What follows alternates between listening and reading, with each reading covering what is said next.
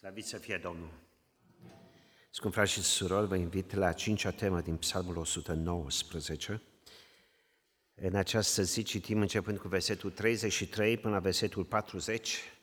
Suntem la a cincea literă din alfabetul ebraic. Alef, Bet, Gimel, Vav, He. Litera H. Opt versete de la versetul 33 până la versetul 40 fiecare verset începe cu litera H. Aici este poezia și aici este frumusețea cuvântului lui Dumnezeu.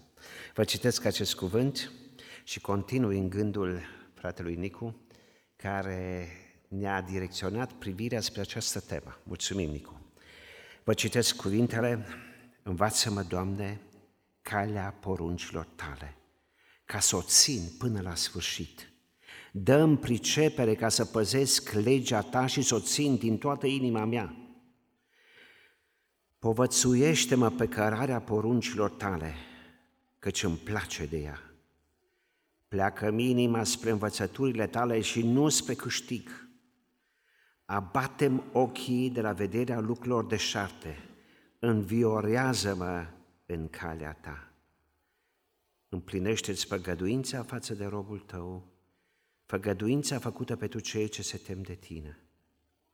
Depărtează de la mine o cara de care mă tem, căci judecățile tale sunt pline de bunătate.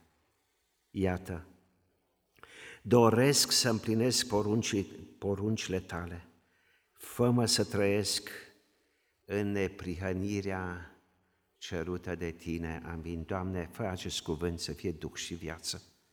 Amin. Dacă pentru cei care nu au fost o, un scurt, o scurtă privire înapoi, în primele 8 versete, puterea cuvântului ne oferă fericire. În continuare, cuvântul lui Dumnezeu ne-a arătat, începând de la versetul 9, Dumnezeu ne oferă protecție. În al treilea rând, cuvântul lui Dumnezeu ne arată că suntem străini pe acest pământ. Iar duminica trecută, cuvântul lui Dumnezeu ne-a spus că sufletul nostru este lipit de praful acestei lumi, dar Dumnezeu vrea să ne scoată la loc larg. În această dimineață, cu puterea cuvântului, îți oferă ție și mie pricepere de a ne concentra spre Hristos, spre Dumnezeu. Cuvântul lui Dumnezeu ne arată, și vreau să împart uh, aceste 8 versete în trei gânduri, Cuvântul lui Dumnezeu ne arată în prima parte o dorință a psalmistului care spune, Doamne, te rog să mă înveți. Doamne, te rog să-mi dai pricepere. Doamne, te rog frumos să mă povățuiești. Și ne arată aici dependența acestui om al lui Dumnezeu, căruia nu știm numele, spre un Dumnezeu care vrea să se implice în viața lui, a psalmistului, și în viața noastră. Știți că nouă nu ne prea place să fim dăscăliți, să fim învățați. Nu ne place.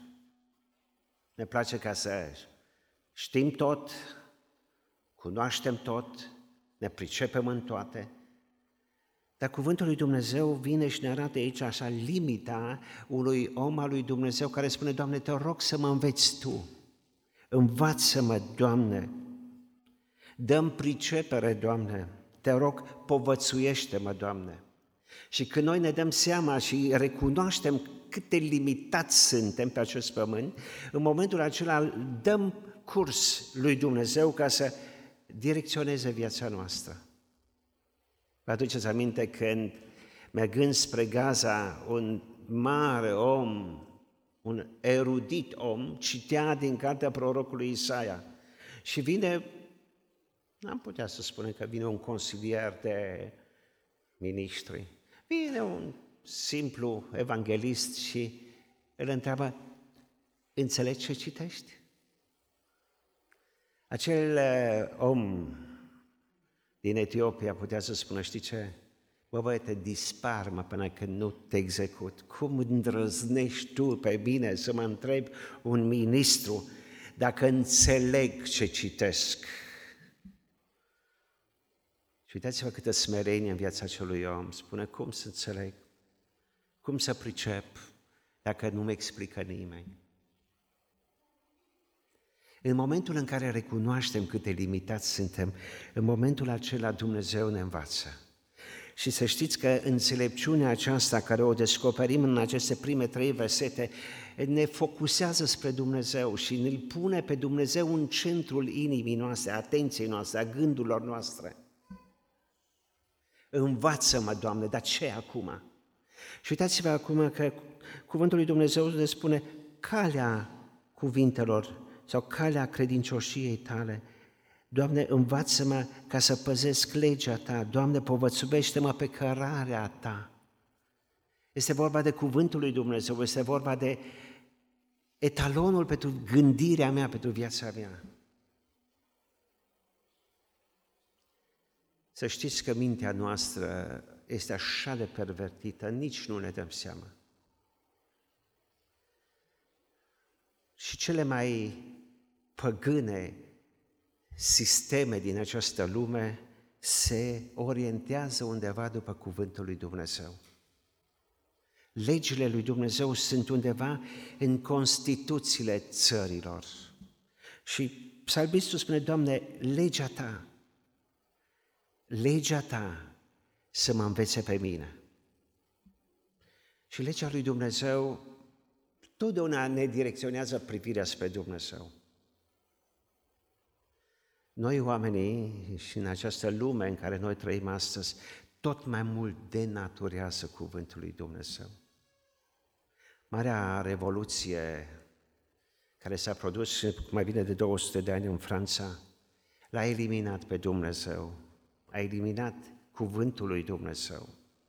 Și noi am reușit generație cu generație tot mai mult să scoatem cuvântul lui Dumnezeu din mintea noastră și din inima noastră. Și ne mirăm atunci când oamenii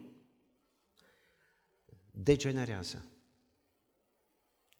Am fost informat că se lucrează erudiții oameni ai lumii, când s-au strâns în primăvara acestui an în Davos, au lucrat la un cod de legi, 44 de legi, care vor să le implementeze pe Terra. Frații mei, dacă auziți ce planuri au, ce gânduri au acești oameni, ce doresc de fapt să facă, câte mult se va legaliza păcatul și uh, o lume fără Dumnezeu. Stau și mă întreb, mă întreb și ne întrebăm cum trăiesc eu ca un om care îl caut pe Dumnezeu și vreau să merg pe calea orânduirilor sale, cum mă orientez și cum vreau să trăiesc pe acest pământ. Și îmi place așa de mult de dorința psalmistului care spune, Doamne, vreau din toată inima mea, vreau, Doamne, până la capătul vieții mele să merg pe această cale. Și aici este marea provocare în care noi, ca biserică, suntem implicați. Mintea mea și gândurile noastre caută zona de gri. Biblia vorbește alb-negru. Iar noi vrem să căutăm zona în care să trăim o viață confortabilă, să ne complacem în ceea ce îi place lumii și Duhului acestei lumi și totuși să nu ne prea batem de la calea lui Dumnezeu. Așa se roagă psalmistul și spune, Doamne,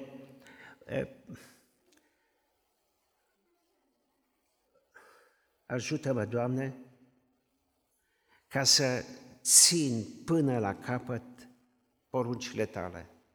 Nu până mâine, până răspămâne, când poate mai pot profita ceva, ci el se roagă până la capăt, Doamne, vreau să trăiesc, vreau, Doamne, să, să mă țin de calea orânduirilor Tale, să nu mă abat.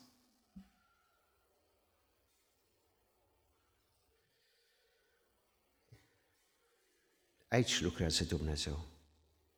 Aici lucrează Duhul Sfânt, la mintea noastră. Pentru că înțelepciunea, priceperea, este ceva din Duhul lui Dumnezeu. Dacă vă uitați în Isaia, capitolul 11, versetul 2, Isaia spune peste o draslă, peste cele care va veni din Iese, va veni un duh de înțelepciune și de pricepere, un duh de svat și de tărie, un duh de înțelepciune și de pricepere. Despre ce înțelepciune este vorba când spune, Doamne, vreau să-mi dai pricepere, vreau să-mi dai înțelepciune. Despre ce înțelepciune este vorba? Și avem antiteza înțelepciunea acestei lumi și înțelepciunea lui Dumnezeu. Ele sunt totdeauna opuse. Înțelepciunea acestei lumi, Iacov în capitolul 3 spune, înțelepciunea lumii este firească, este lumească, este demonică. Înțelepciunea acestei lumi este exact ceea ce eh, se roagă David sau psalmistul și spune în versetul 36, Doamne, pleacă inima spre învățăturile tale și nu spre câștig. Abatem ochii de la vederea lucrurilor deșarte. Înțelepciunea acelei, acestei lumi ne îndreaptă privirea spre deșertăciunea acestei lumi, spre plăcerile acestei lumi, spre favorile acestei lumi. Și am înțeles și am auzit și de la Moise, a venit un moment în viața lui în care Moise, atunci când avea de ales, a zis, nu mai vreau să fiu fiul lui Faraon sau a fiicei lui Faraon, nu mai vreau să fiu fiul acestui sistem de valori, ci renunț renunți la aceste privilegii de dragul lui Dumnezeu. Înțelepciunea de jos ne îndreaptă privirea spre lucrurile de jos. Frați și surori, în măsura în care permitem cuvântului lui Dumnezeu să lucreze mintea noastră, să schimbe mintea noastră, în măsura în care permitem Duhului Sfânt să umple ființa noastră, vom înțelege că lucrurile acestei lumi sunt ca un balast pentru viața de credință. Și Dumnezeu vrea cu toată inima noastră, cu toată ființa noastră, să mergem pe această cale. Scot din multele exemple ale Vechiului Testament un împărat el este prezentat în 2 Împărați, capitolul 10. Numele lui este Iehu. Și acest om, cuvântul lui Dumnezeu ne spune că el avea o râvnă pentru Domnul, o râvnă mare pentru Dumnezeu, să facă ceea ce Dumnezeu a promis că vrea să facă. Și la un moment dat se întâlnește Iehu și întreabă, întreabă pe cineva, inima ta este tot așa de curată cum este inima mea? Versetul 15. Și Ionadab i-a răspuns, este. Versetul 16. Eu spune, vino cu mine și vei vedea râvna mea pentru Domnul. Și l-a luat astfel în carul său.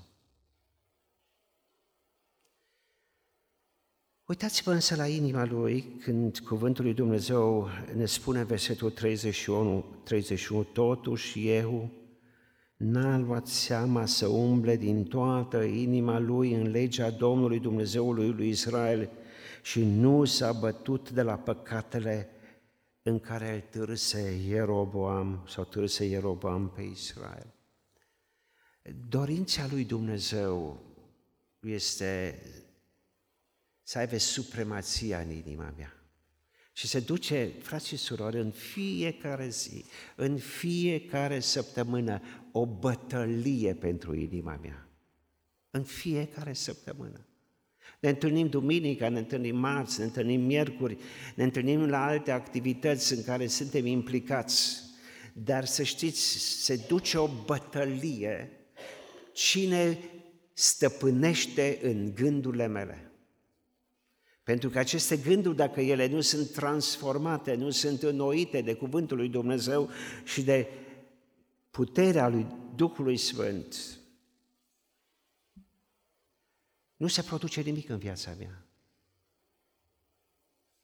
Rațiunea, logica, mintea noastră, dacă nu este transformată de Cuvântul lui Dumnezeu, se va lipi totdeauna de praful acestei lumi. Din cauza aceasta, psalmistul este conștient și spune, Doamne, abatem ochii de la a vedea lucruri deșarte. Doamne, te rog din toată inima, nu mă lăsa să mă leg de câștigul acestei lumi. Haideți să ne uităm la înțelepciunea lui Dumnezeu. Iacov 3 cu 17 spune, înțelepciunea lui Dumnezeu este mai întâi și sunt șapte trăsături foarte frumoase ale înțelepciunii care vine de sus. Este mai întâi curată. Nu dorește altceva decât curăție. Iar satanul nu dorește decât să ne pervertească, să pervertească mintea mea. Și după aceea continuăm și spune, este pașnică, este blândă, ușor de întuplecată, plină de roade bune, fără părtinire nefățarnică. Această înțelepciune transformă lăuntrul ființei mele.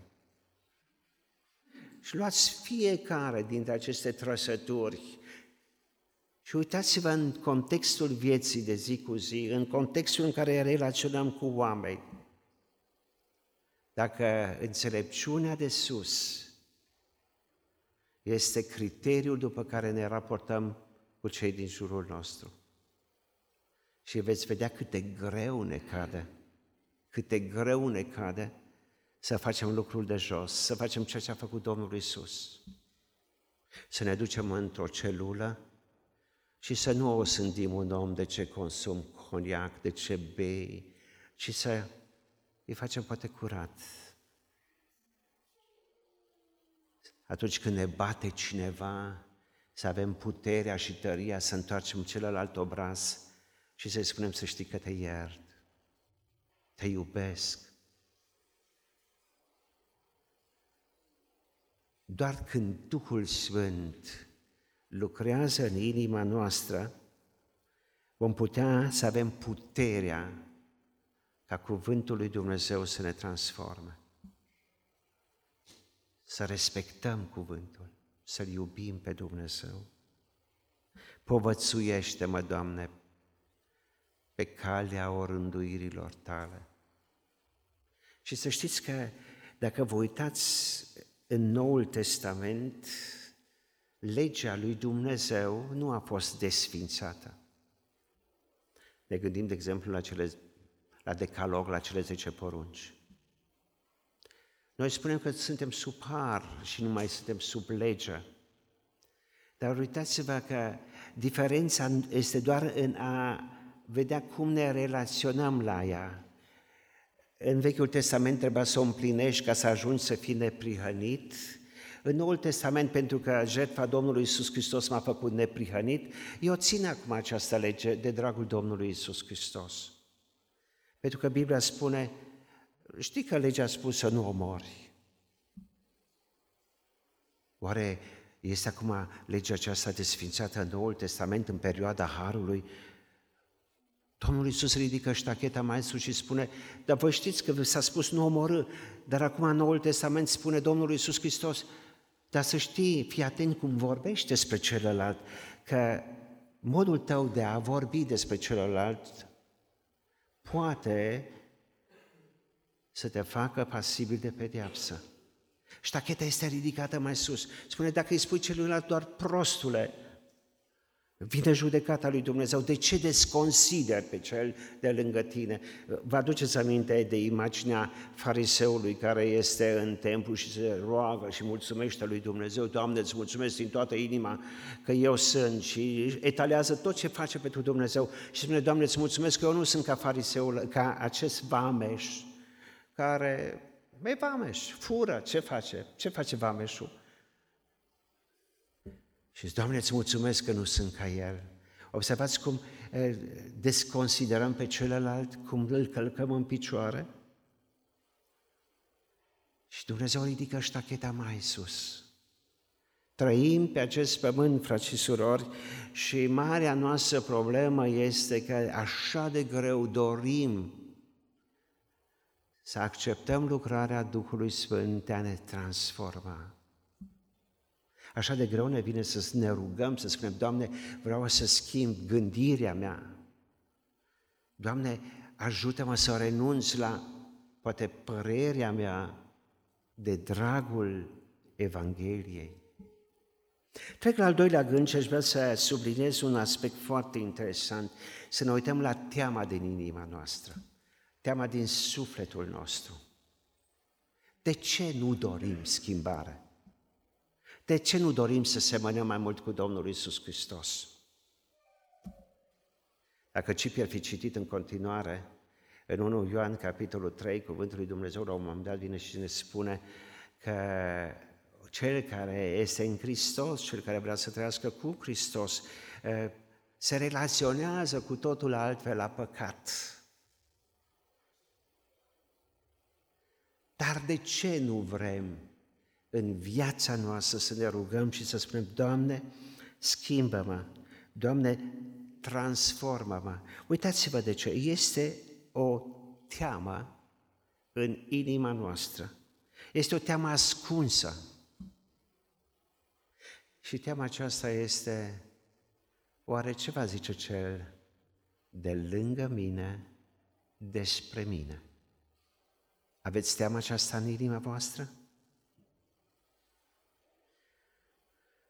Nici nu ne gândim acum la lucruri nu știu ce. Hai numai să te gândești că sună cineva și spune, vreau să-ți fac o vizită în jumătate de oră. Și ești o gospodină așa, punct, foarte bine pusă la punct, da? Dar poate puțin casa ți se pare deranjată.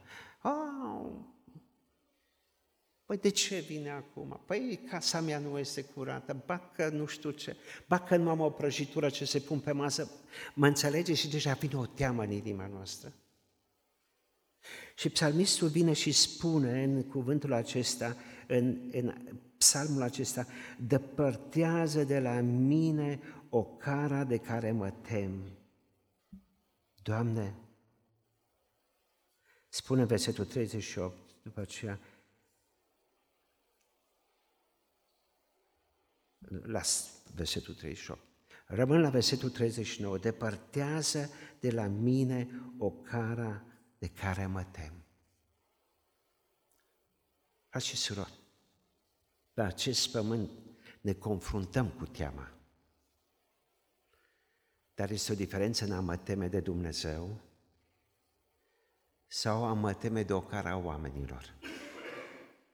Mă tem mai mult de ceea ce Dumnezeu va spune odată despre viața mea? Sau mă tem de ceea ce va spune vecinul meu? Poate ce va spune soția mea sau soțul meu dacă vreau să-L urmez pe Domnul Isus? Ce va zice copiii mei, colegii mei? Ne este teamă de ce vor zice oamenii despre noi? Vom fi robii oamenilor. Pentru că Cuvântul lui Dumnezeu ne spune de multe ori oamenii din lume ne flatează cu limba lor, cu gura lor, dar în inima lor ne bleastămă. Nu știm ce vorbesc cu oamenii în dosul nostru. Poate când stăm cu ei de vorbă, poate au cuvinte de apreciere, de laudă, de stimă, de respect, dar poate inima lor e pelin, în inima lor poate ne desconsideră, ne bagiocoresc și poate ne, chiar ne și spune acest lucru. Și acum apare cuvântul lui Dumnezeu și ne spune, Doamne, păzește-mă, Doamne, că mi este frică de o cara oamenilor. Îmi place așa de mult Evrei, capitolul 13, versetul 6. un verset atât de plăcut. Și dacă luăm 6 și 7, veți observa că se leagă într-un mod foarte frumos. Așa că putem zice plin de încredere, Domnul este ajutorul meu, nu mă voi teme ce mi-ar putea face omul. Iar versetul următor vorbește despre prima parte a versetului în care ne spune vrem să mergem pe cale până la capăt, vrem să țintim la poruncile lui Dumnezeu, vrem ca obiectivul lui Dumnezeu pentru viața noastră să primeze și spune cuvântul, aduceți-vă aminte de mai mari voștri care v-au vestit cuvântul lui Dumnezeu și uitați-vă cu băgare de seamă la ce? La sfârșitul lor de alergare. Știți că noi ne uităm la început cum începe cineva, pa, cu o comedă. Și poate după aceea nu-i mai vezi. Nu mai vezi la adunare.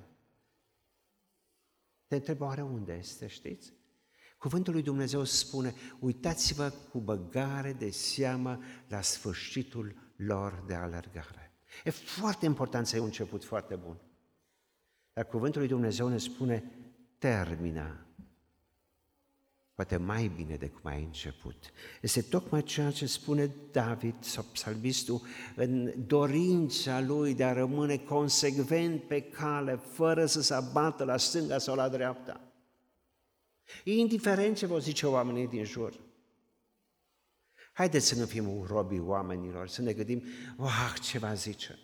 Și haideți să auzim ce zice Dumnezeu despre noi.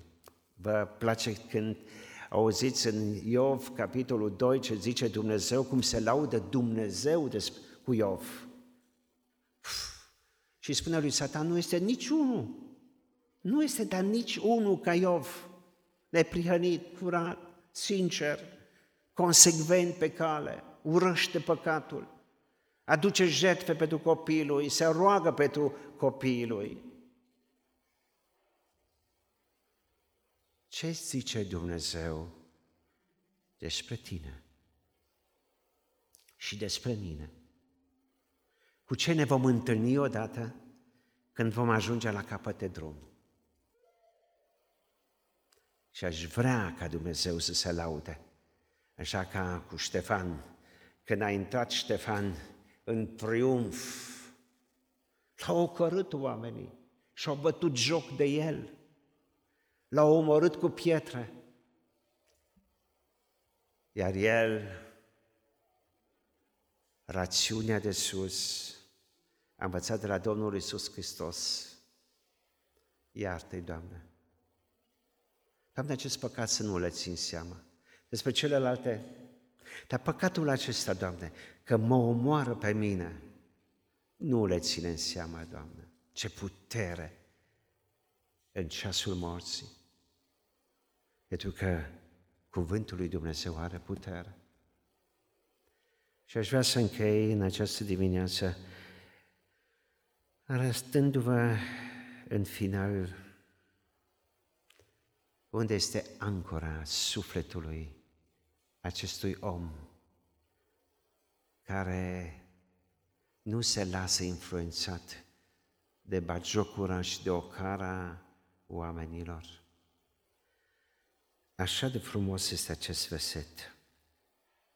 Versetul 38.